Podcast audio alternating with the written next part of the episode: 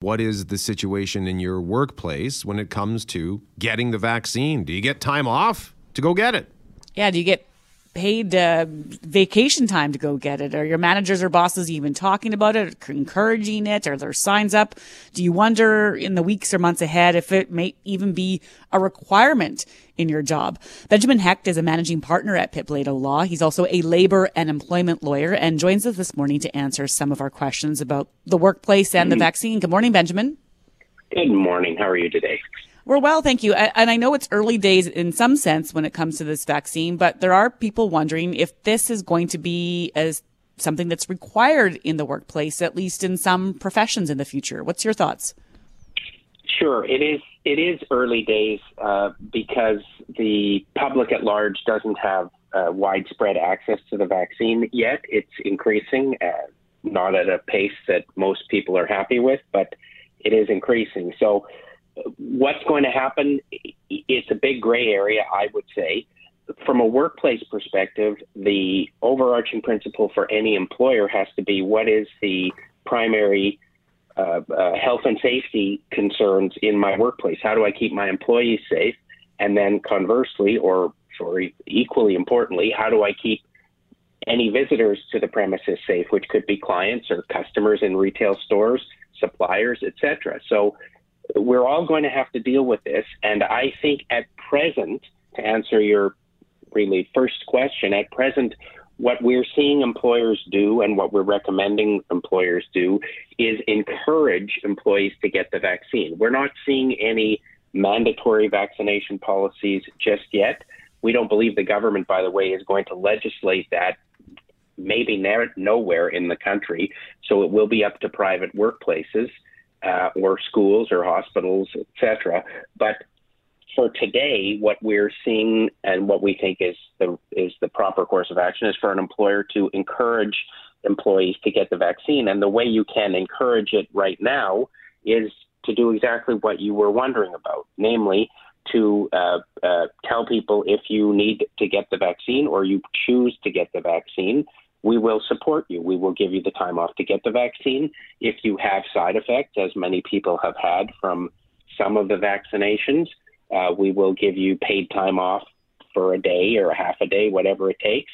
Uh, I've seen, and in our workplace, we told our employees uh, if you need assistance with transportation to get the vaccine, we will assist with that. So I think that, that as a baby step, as step one, what employers can and perhaps should do for now is encourage their employees to uh, get the vaccine because, of course, uh, if we're trying to achieve herd immunity in the workplace, in our community, we need people to get vaccinated, and and we won't be able to achieve that if if we don't assist people, or it will be more challenging if employers don't assist people uh, uh in a reasonable way to get the vaccine.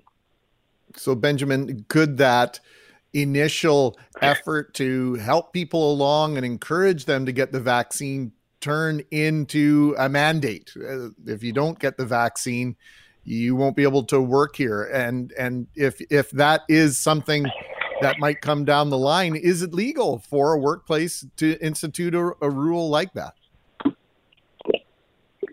You you know I'm not going to answer you with a yes or a no, uh, because the law is is typically uh, uh, full of a little bit of black and white at each end and a lot of gray in the middle. I like to say, but I'll tell you this: there is precedent for mandatory vaccinations, not in COVID, but uh, they are imposed by law in both Ontario and New Brunswick in private, uh, sorry, public school settings where the parents or the guardians have to provide proof of vaccine in order to let their children come into the school or register for school. Uh, and the and the exceptions to that would be uh, medical reasons or perhaps religious reasons, uh, reasons of conscience. Uh, those are again not not uh, etched in stone, and and and they would have to be considered on a case by case basis. I think that uh, at present, we believe that is the labor and employment uh, lawyers uh, in the country believe that most workplaces probably could cobble together a mandatory vaccination policy. The question is, will they?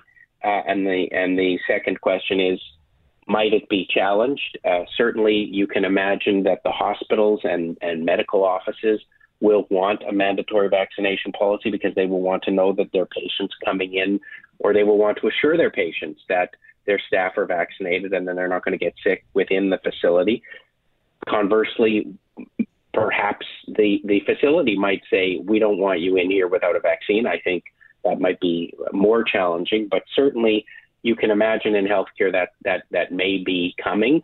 And of course, healthcare is is almost exclusively unionized, so there will be either agreements with unions to make that happen, or there will be challenges that will wind their way through our system uh, and end up in arbitration.